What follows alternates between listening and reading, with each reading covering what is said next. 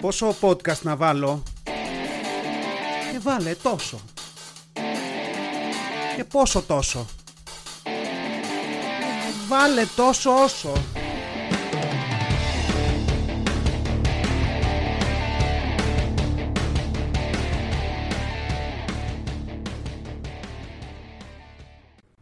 Έλα, τι κάνετε; Επισόδιο 11. Φτάσαμε και ως εδώ. Ε, είστε, είστε μαζί ακόμα, είστε εδώ; Λίγοι πρέπει να είστε, λίγοι πρέπει να έχετε αντέξει. Δεν πειράζει. Είστε τόσοι όσοι, τόσους χρειαζόμαστε. Ε, ευχαριστώ που είστε εδώ γήινοι, μην το ξεχνάμε και αυτό. Ε, επεισόδιο 11. 11 είναι για μένα ένας αριθμός ιδιαίτερος, το 11. Ε, έρχεται από τα παιδικά μου χρόνια. Ε, είναι ο αριθμός που φορούσα όταν έπαιζα μπάσκετ. Ε, προφανώς δεν ήθελα το 11 ξεκινώντας, δηλαδή ξεκινώντας σαν Ολυμπιακός ήθελα το 7. Το είχε κάποιος καλύτερος παίχτης από μένα στην ομάδα, είναι ο κανόνας γενικά με τα νούμερα στις ομάδες αυτός, οπότε έκανα του μπεκί και πήρα το 11. Τότε μας τα δίνανε και με το ύψος τα νούμερα θυμάμαι. Δηλαδή δίνανε στους κοντούς τα πιο μικρά νούμερα και όσο ψήλωνες πήγαινες προς το 15 που ήταν το ταβάνι. Δεν υπήρχε τότε, δεν είχε πάει φάση, θέλω να βάλω το 34 ή το 88 ή το 39 και 2 τρίτα ή το 10 ρίζα 2, δεν ξέρω τι άλλο θα βγάλουν. Όχι, ήταν από το 4, 4 νομίζω, ναι, ως το 15. Ήταν μια δωδεκάδα δηλαδή, έτσι πηγαίναν τα νούμερα. Ναι, σημαδιακό, δηλα, σημαδιακό. Τέλος πάντων, ιδιαίτερο για μένα και, και ίσως είναι και μια καλή ευκαιρία αυτή να μιλήσουμε λίγο για αθλητισμό. Ε; Κάνατε εσείς κανένα άθλημα, πώς ήταν η φάση σας; Δεν ξέρω, νιώθω ότι στα χρόνια τότε, το πάλε ποτέ, ε, κάναμε κάποια αθλήματα χωρίς ιδιαίτερη πίεση. Κάνανε κάποιοι, δηλαδή καμία σχέση με τη σημερινή κατάσταση. Είχες, καταρχάς είχες πολύ πιο βασικά πράγματα. Ε, τα αγόρια μπάσκετ ποδόσφαιρο, τέλος. Ίσως και καμιά πολεμική τέχνη, τις βασικές καράτε και τα εκβοντό ή κάτι τέτοιο, όχι όπως σήμερα που έχουν 17 διαφορετικά καράτε που το ένα το κάνουν μόνο σε μια επαρχία της Κίνας και το κάνουν μόνο κάποιοι, δηλαδή δεν έχουμε τέτοια, τέτοια ε, ποικιλία και τα κορίτσια νομίζω σε μια παρόμοια μιζέρια με τα αγόρια, ε, με μπαλέτο μόνο και, και τέτοια πράγματα. Τώρα βέβαια ε, στις δικές μας ας πούμε τώρα που έχουμε παιδιά και αρκετό καιρό τώρα χαμός, χαμός. Δηλαδή μπορείς να ακούσεις πλέον τα πάντα. Ε, μπορεί να ακούσεις γονιό να λέει το πηγαίνω το παιδί πετάγκ και σκοποβολή ή το πηγαίνω τοξοβολία και υπασία.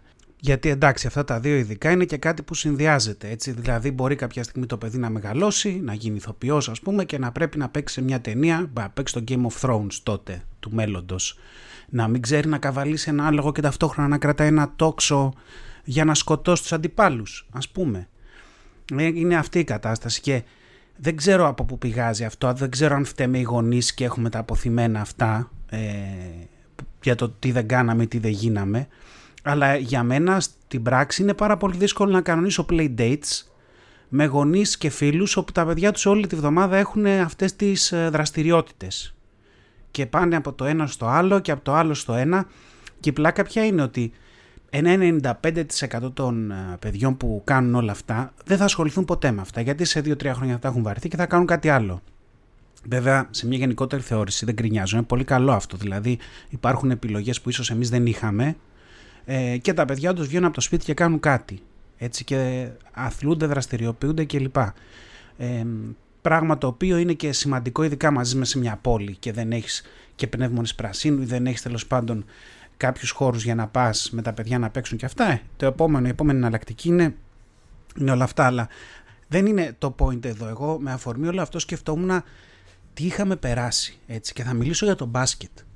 Θα μιλήσω για το μπάσκετ όπου θυμάμαι πραγματικά τι πυροβολημένους προπονητές έχω περάσει και τι, τι περίεργο, τι, τι περίεργους ανθρώπους αφήναν να μας προπονούν. Δεν ξέρω τι, τι εμπειρίες έχετε εσείς, δεν ξέρω αν πηγαίνατε ε, σε κάποια ε, αθλήματα ας πούμε και είχατε προπονητές σαν αυτούς που είναι σε κάτι ταινίες στο Hollywood που είναι κάτι εμπνευσμένοι τύποι που είναι τρομεροί και σου λένε σε φτιάχνουν και σαν χαρακτήρα. Εμείς είχαμε τους χειρότερους. Εντάξει, εμείς εδώ στον Ταύρο είχαμε κάτι τυπάρες που για κάποιο λόγο ε, ξεσπάγανε τα δικά τους αποθυμένα πάνω μας Εντάξει, περισσότεροι προπονητές ήταν τύπου ε, εν ενεργεία ή πρώην παίχτες της ομάδας στην οποία έπαιζα ας πούμε έτσι, και τους είχαν δώσει και αυτό το, το πάρεργο να κάνουν στα πιτσιρίκια προπόνηση τα Σάββατα και μέσα στη βδομάδα και οτιδήποτε.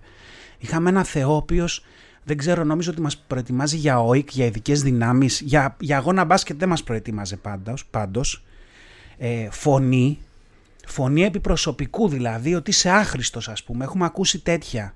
Βλάκες μας λέγανε, δηλαδή από όλο αυτό και πραγματικά ήταν μια νόρμα στα δικά μας τα χρόνια.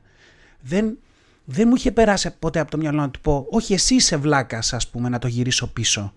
Ήταν μια κατάσταση τέτοια άσχημη που καθόμασταν και την, την ανεχόμασταν. Μας πηγαίνουν οι γονείς, οι γονείς μας εκεί μέσα στην καλή χαρά ή πηγαίναμε και μόνοι μας μετά πιο μεγάλοι και αναρωτιέμαι αν γνωρίζανε ποτέ ή πόσοι από τους γονείς ξέραν ότι όταν έκλεινε η πόρτα και αφήναν το παιδί και την κάνανε μετά να πάνε κάνουν δουλειές, τι πέρναγε αυτό το παιδί κάνοντας προπόνηση με αυτόν τον ηλίθιο τύπο. Έτσι, οι οποίοι φωνάσανε για τα πάντα. Για τα πάντα πραγματικά. Και που εγώ νομίζω ότι όσο και αν έχουν αλλάξει τα χρόνια, είμαι σίγουρος ότι στο χώρο του μπάσκετ ή σε άλλους χώρους ας πούμε, σε άλλα αθλήματα, γιατί δεν είναι αποκλειστικό αυτό στο μπάσκετ, ε, υπάρχουν ακόμα αυτοί οι τύποι. Υπάρχουν ακόμα αυτοί οι τύποι που είναι σε αυτό το στυλ της φωνής, ε, σε αυτό το bullying τέλος πάντων, που εσύ στέλνεις το παιδί να κάνει κάτι και αυτό είναι ένας τύπος που, που, που, που του κάνει κακό για μια ζωή ας πούμε μετά. Και το έχω συναντήσει στα χρόνια μας, το έχω συναντήσει παντού. Εδώ μπαλέτο στέλναν τα κοριτσάκια και υπήρχαν κάτι περίεργες τύπησες ας πούμε, κάτι βλαμμένες, οι οποίες καθόντουσαν και τους λέγανε ότι είσαι χοντρή και έτσι δεν θα κάνεις ποτέ μπαλέτο και σταμάτα να τρως και πώς είσαι έτσι και κάτι τέτοια. Διασταυρωμένα αυτά έτσι. Δεν ξέρω δηλαδή εκεί που πηγαίνετε τα παιδιά σας, όσοι έχετε παιδιά, αν έχετε τσεκάρει τι φασούλα παίζει. Καλά, για πολεμικές τέχνες δεν ξέρω που φτάνει το πράγμα, γιατί όντως υπάρχουν σαν πολεμικές τέχνες, όντως βοηθάνε πολλές φορές τα παιδιά σε έναν αυτοέλεγχο, σε, σε, σε πειθαρχίες, σε πολλά. Αλλά δεν μπορώ να φανταστώ τι προπονητές μπορεί να υπάρχουν, κάποιοι από αυτούς, γιατί μιλάμε για εξαιρέσεις, θέλω να ελπίζω, όχι για τον κανόνα, που, που τα πηγαίνεις στα παιδιά να κάνουν μια πολεμική τέχνη είναι σαν να τα πηγαίνεις στο κόμπρακάι και έχουν και τέτοιες τυπάρες εκεί που μπορεί τελικά εσύ να πηγαίνεις στο παιδί για να ξεσκάσει ή να κάνει μια πολεμική τέχνη και ενδυνάμει να στο μετατρέπουν σε δολοφόνο. Δεν ξέρω εγώ τι. Εγώ πάντως για να γυρίσω σε μένα δεν λειτουργούσα με αυτή τη φωνή και αποδείχτηκε αυτό από το γεγονός ότι έκανα μπάσκετ μέχρι κάποιο σημείο και μετά το παράτησα γιατί όλοι όσοι ερχόντουσαν να μας προπονήσουν ήταν τέτοιοι ηλίθιοι. Δεν λειτουργούσα ποτέ με αυτή τη φωνή και μετάραζε πάρα πολύ να ακούω κάποιον να φωνάζει σε ένα παιδάκι 10 χρονών και να του λέει, ξέρω εγώ, ατάκες όπως είσαι ο γιος του λάθους. Έτσι, αυτή είναι πραγματική ατάκα που έχει υποθεί σε συμπέχτη μου ότι είσαι ο γιος του λάθους. Πραγματικά.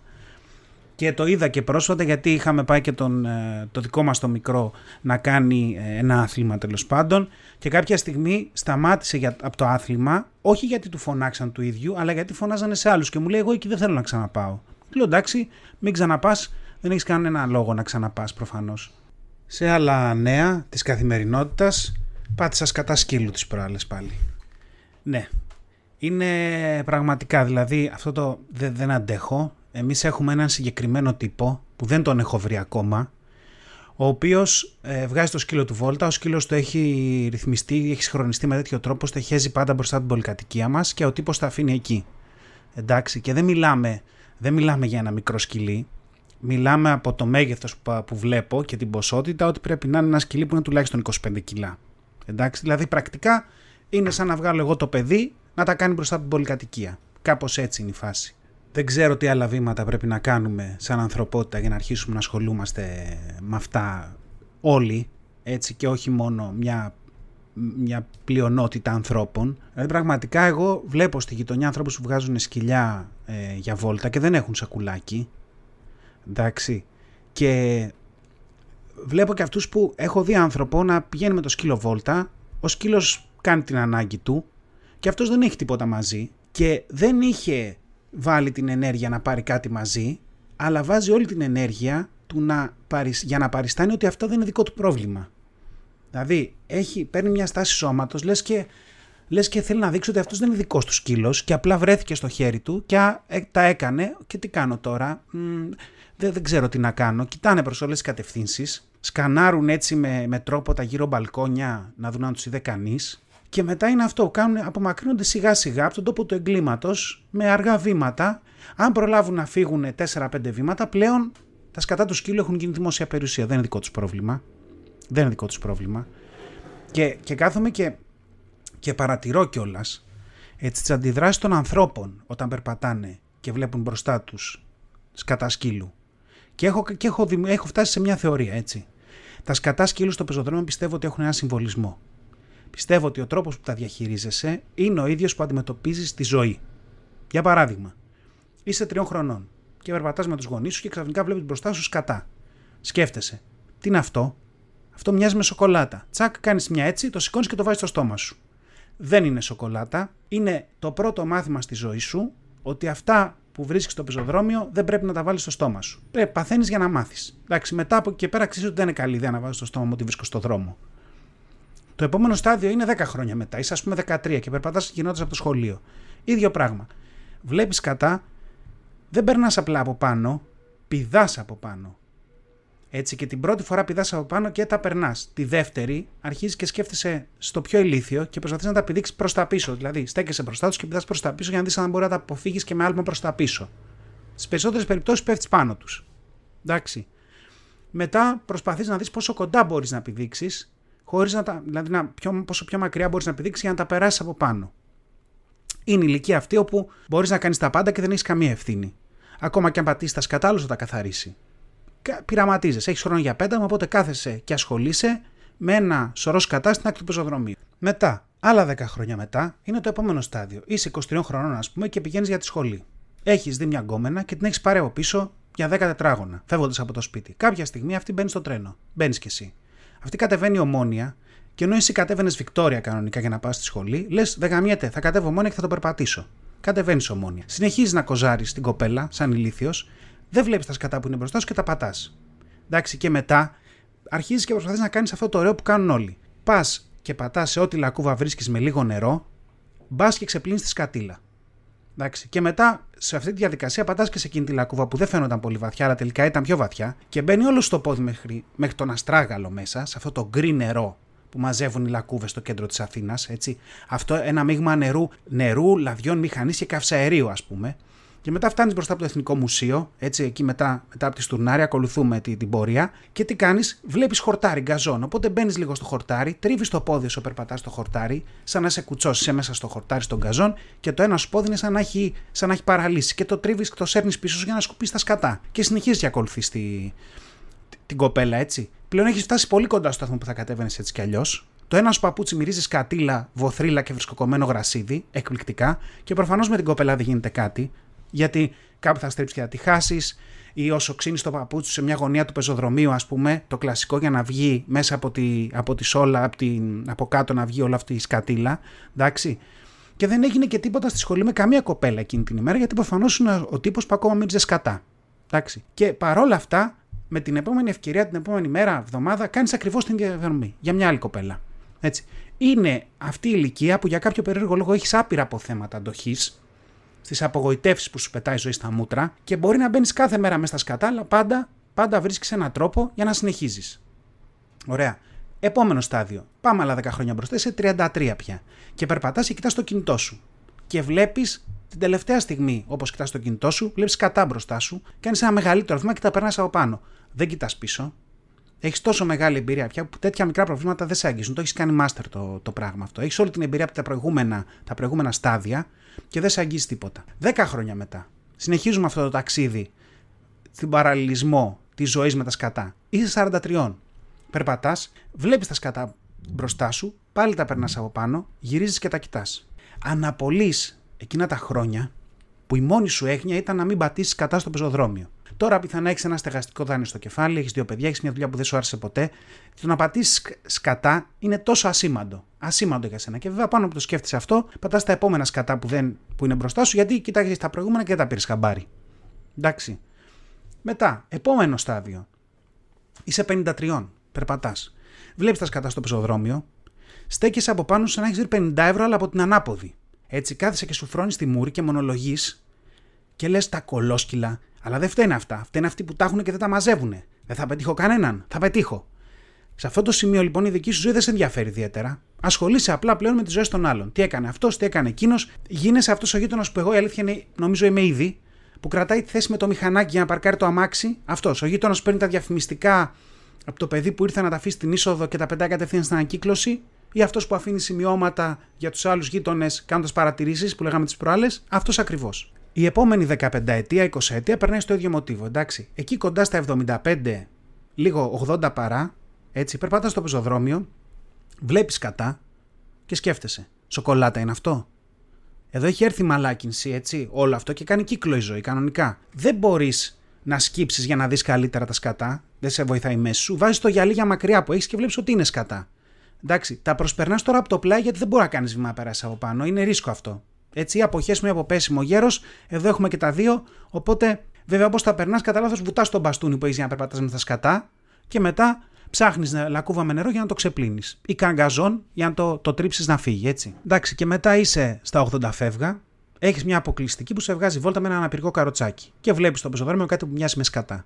Το αγνοείς, δεν είναι δικιά σου ευθύνη. Ε, έχεις την αποκλειστική να σε προσέχει, που είναι κάπου στα 40, ας πούμε, και πιθανά από κάποια άλλη χώρα. Αυτή θα έπρεπε να ξέρει, αλλά είναι και ηλίθια, οπότε σπρώχνει το αναπηρικό κατευθείαν πάνω στα σκατά. Και περνάει η ρόδα μέσα από τα σκατά, και όπως έχεις ακουμπήσει το χέρι σου στο πλάι του αναπηρικού, και κρέμεται πάνω από τη ρόδα, σιγά σιγά νιώθεις κάτι να τρίβεται πάνω στα δάχτυλά σου. Δεν δίνει σημασία, είσαι και 80 φεύγα, τρέχα γύρευε. Στην επόμενη γωνία συναντάτε το εγγόνι σου, το οποίο γυρνάει από το σχολείο και του λες να προσέχει, γιατί στα δικά σου χρόνια ήταν πιο αθώα τα πράγματα κλπ. Και, και, και όσο του μιλάς, του χαϊδεύεις και με το σκατωμένο χέρι τα μαλλιά. Και παρότι είσαι σε μια φάση της ζωής σου όπου μπορείς να αναγνωρίσεις τα σκατά, ή τουλάχιστον έτσι νομίζεις, δεν μπορείς να τα αποφύγεις τελικά. Και αυτό που καταλαβαίνεις είναι ότι η μόνη σου λειτουργία πια σε αυτό το μάταιο κόσμο είναι ακούσια ή εκούσια να βάζεις κατά στα κεφάλια αλωνών. Αυτό είναι. Και αυτό με αυτό το τελευταίο κεφάλαιο κλείνει αυτό που εγώ έχω καταλήξει ως θεωρία, το πώς σχετίζεται τελικά η ζωή, πώς περνάει η ζωή μέσα από όλο αυτό το σκατό με τον συμβολισμό των σκατών από τα σκυλιά στα πεζοδρόμια. Έτσι εκεί έχω καταλήξει. Και αυτή είναι όλη η σοφία που θα προσφέρει το σημερινό podcast. Δεν μπορώ να το ανεβάσω άλλο. Αυτό ε, φτάσαμε σε ένα, σε ένα level, σε ένα ανώριο. Από εδώ και πέρα μόνο κάτι φορά, παιδιά. Εδώ να ξεκαθαρίσω ότι έχουμε ζωάκι και σκυλάκι και τα αγαπάω τα ζώα και δεν είναι αυτό το κομμάτι πριν καμία μομφή προς τα ζώα, είναι προς τα ζώα που έχουν ζώα. Ακριβώς αυτό, έτσι. Αλλά μια που το πήγαμε στα σκυλιά, να πάμε και σε μια εμπειρία που είχα πριν αρκετά χρόνια, όταν αποφάσισα για κάποιο λόγο που δεν μπορώ να κατανοήσω σήμερα, να συμμετάσχω σε ένα διαγωνισμό ενός pet shop ε, στο facebook. Αυτοί οι αρχηγοί λοιπόν εκεί είχαν πει ε, δίνουμε μια σκυλοτροφή ξέρω εγώ 5 κιλών, Klein, ε, 20-30 ευρώ έπαθλο τώρα, στην πιο δημοφιλή φωτογραφία του σκύλου σας. Βγάζω κι εγώ λοιπόν μια φωτογραφία το σκύλο μου, που πολύ τον, ε, είμαι πολύ περήφανος και τι όμορφος σκύλος κλπ. Και, και τον ποστάρω. Και αρχίζω να παρακολουθώ σιγά σιγά τα αποτελέσματα. Προφανώς και εγώ είχα πει σε φίλους και γνωστούς ψηφίστε με, είχα μαζέψει εκεί κάποια likes με τα χίλια ζόρια. Βλέπω κάτι τι πάρε στο νούμερο 1, νούμερο 2. Βλέπω έναν, τον τύπο που είχε το ίδιο σκυλί. Εντάξει, είχε ένα σκυλί αυτός που του είχε ανεβάσει δύο φωτογραφίες και ήταν στις δύο πρώτες θέσεις του διαγωνισμού. Με ένα νούμερο 1500 likes. Κάτι αστρονομικά δηλαδή. Λες τι έγινε. Πάω λοιπόν και μπαίνω στις φωτογραφίες από κάτω και πατάω και βλέπω ότι του έχουν κάνει like άνθρωποι από το Πακιστάν, από την Ινδία και ούτε λίγο ούτε πολύ συνειδητοποιώ ότι αυτός ο Θεός έχει πάει και έχει πληρώσει likes για τη φωτογραφία του σκύλου του και έχει βάλει ανθρώπους από το Πακιστάν και την Ινδία από όλα αυτά τα κολοσάιτ που λένε 50 likes με 3 ευρώ ή δεν ξέρω εγώ 1000 likes με 50 ευρώ να κάνουν like στο σκύλο του για να κερδίσει μια τροφή η οποία δεν πρέπει να έχει πάνω από 30 ευρώ. Και προφανώς τον κέρδισε το διαγωνισμό και προφανώς έστειλα μήνυμα στη σελίδα και τους λέω καλά πάτε καλά μας κοροϊδεύετε. Τι είναι αυτά που κάνετε; Ο άνθρωπος εδώ έχει πληρώσει για να πάρει τα likes και να βγει πρώτος. Εσείς το δέχεστε αυτό και του δίνετε και το, το βραβείο, ας πούμε. Και αυτοί βέβαια οι βλαμμένοι μου είπαν κάτι δικαιολογίε τους στυλ. Να αυτός μπαίνει σε διαγωνισμούς και να έχει φίλους στο προφίλ του και τους λέει, μοιράζεται τη φωτογραφία και τους λέει κάντε like και γι' αυτό κερδίζει. Λέω δεν βλέπετε κάτω ότι τους έχει κάνει like ο Στρεκουμάρα από την Ινδία και δεν ξέρω εγώ ποιος άλλος από το Πακιστάν. Εντάξει, τίποτα. Έχασα. Έχασα. Έμεινα, έμεινα άναυδος με το μεγαλείο του ανθρώπου ας πούμε, που κέρδισε το εκπληκτικό βραβείο των ξέρω 8 κιλών σκυλοτροφής και έκανε όλο αυτό. Και βέβαια αυτό που ήταν εκπληκτικό όπου γίνεται σε κάθε διαγωνισμό και ίσως να τα πούμε και σε άλλο podcast γιατί αυτό το θέμα δεν τελειώνει ποτέ τουλάχιστον σταμάτησα να, να συμμετέχω σε διαγωνισμούς αλλά ήταν αυτό που μπαίνανε κάποιοι από κάτω και γράφανε Βάζαν τη φωτογραφία του σκύλου και γράφανε λεζάντα. Ελπίζω να κερδίσουμε την τροφούλα για να ταΐσω τα δεσποτάκια που φροντίζω. Καλή επιτυχία σε όλους. Και δεν είναι. Είναι αγαπημένη μου συνομοταξία. Είναι συνομοταξία, δεν ξέρω, είναι, είναι τύπος ανθρώπου είναι αυτή, δεν ξέρω τι είναι. Αυτοί που μπαίνουν κάτω από τους διαγωνισμούς αυτούς, με σκυλιά, με κινητά, με οτιδήποτε και νομίζουν, έχουν την αυταπάτη ότι άμα κλαφτούν για κάποιο λόγο για τη μίζερη ζωή τους, θα πούν οι άλλοι Ρε μαλάκες, δεν τη δίνουμε τη σκυλοτροφή σε αυτήν εδώ που φροντίζει αδέσποτα. Γιατί όλοι οι άλλοι βλαμμένοι που συμμετείχαν τη θέλουν για πάρτι τους για ένα κολόσκυλο που έχουν σπίτι που το παίζουν και ιστορία και το ποστάρουν σε φωτογραφίες.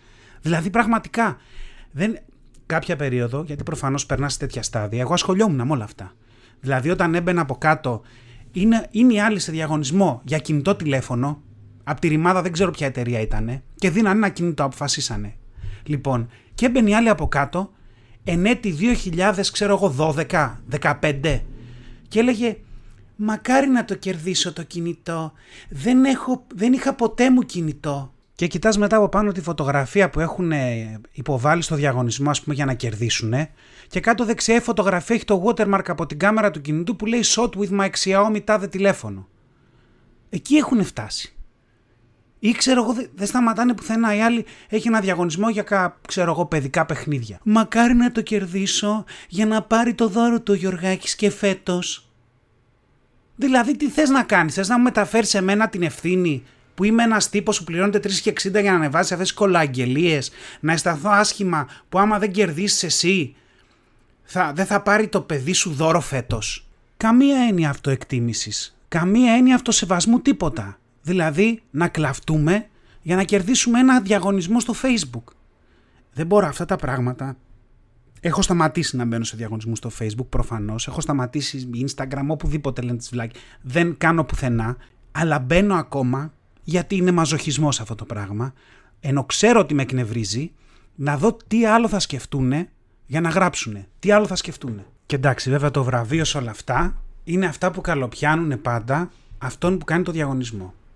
Δηλαδή, Αχ, αγαπημένη Vodafone, τι κάνατε πάλι βρε κουτά, τι κάνατε, τι ωραίο τηλέφωνο είναι αυτό, μακάρι να το κερδίσω, καλή επιτυχία σε όλους. Τέτοια, ή δίνουν κανένα εισιτήριο από την Aegean, αγαπημένη Aegean, τέλειο το Μαρόκο αυτή την, ε, αυτή την εποχή, θα ήθελα πάρα πολύ να πάω. Έχω να ταξιδέψω από το 2002 που κατά τύχη κέρδισα ένα άλλο διαγωνισμό. Από τότε μιζέρια, στη Λούτσα κάθε καλοκαίρι είμαστε. Πραγματικά δηλαδή κάτι τέτοια. Αυτές είναι όλες από τις μανούλε του Facebook βγαλμένες. Όλες. Και θα ήθελα πάρα πολύ να την κάνω αυτή τη δουλειά για μία μέρα. Να είμαι αυτός που ανεβάζει αυτούς τους διαγωνισμούς. Για να μπαίνω από κάτω, έτσι από κάτω που βάζουν αυτές τις βλακίες στα σχόλια και να λέω. Α, με συγχωρείτε, να σας ενημερώσουμε από το διαγωνισμό ότι όποιος κλαίγεται στα σχόλια αποκλείεται αυτόματα από τη συνέχεια. Δεν μπορείτε να υποβάλλετε άλλη συμμετοχή με αυτό ή με άλλα προφίλ. Πραγματικά. Να μπω να το κάνω σε όλους αυτούς. Για να δεις μετά, θα ξαναγράψουν οι βλακίες κατά από διαγωνισμούς. Δεν νομίζω. Τέλος πάντων, αρκετά εκνευρίστηκα και για σήμερα. Αυτά μέχρι εδώ, θα σταματήσουμε. Τα είπαμε επεισόδιο 11. Μιλήσαμε για πολλά. Ξεκινήσαμε με αθλήματα, δραστηριότητες. Περάσαμε σε σκατά σκύλου για αρκετή ώρα. Θα σας το δώσω αυτό. Μιλήσαμε για διαγωνισμούς στο facebook και έχουμε να πούμε κι άλλα. Αυτά. Να ακούτε, να μοιράζεστε. Ευχαριστώ για όσους έχετε, όσους έχετε αντέξει όλους όσοι έχετε αντέξει μέχρι το 11ο επεισόδιο. Πάμε στο 12 την επόμενη φορά. Να είστε καλά, να περνάτε καλά και να προσέχετε. Φιλιά. Ήταν ένα podcast τόσο όσο. Μέχρι να τα ξαναπούμε, να γκρινιάζετε λιγότερο, να γελάτε περισσότερο και να περνάτε όμορφα. Κάπου εδώ είχα βάλει ένα πάρτε φροντίδα εκ του αγγλικού take care και οι φίλοι μου μου είπαν ότι ήταν πολύ cringe και το έβγαλα. Ή μήπως όχι. Φιλιά πολλά.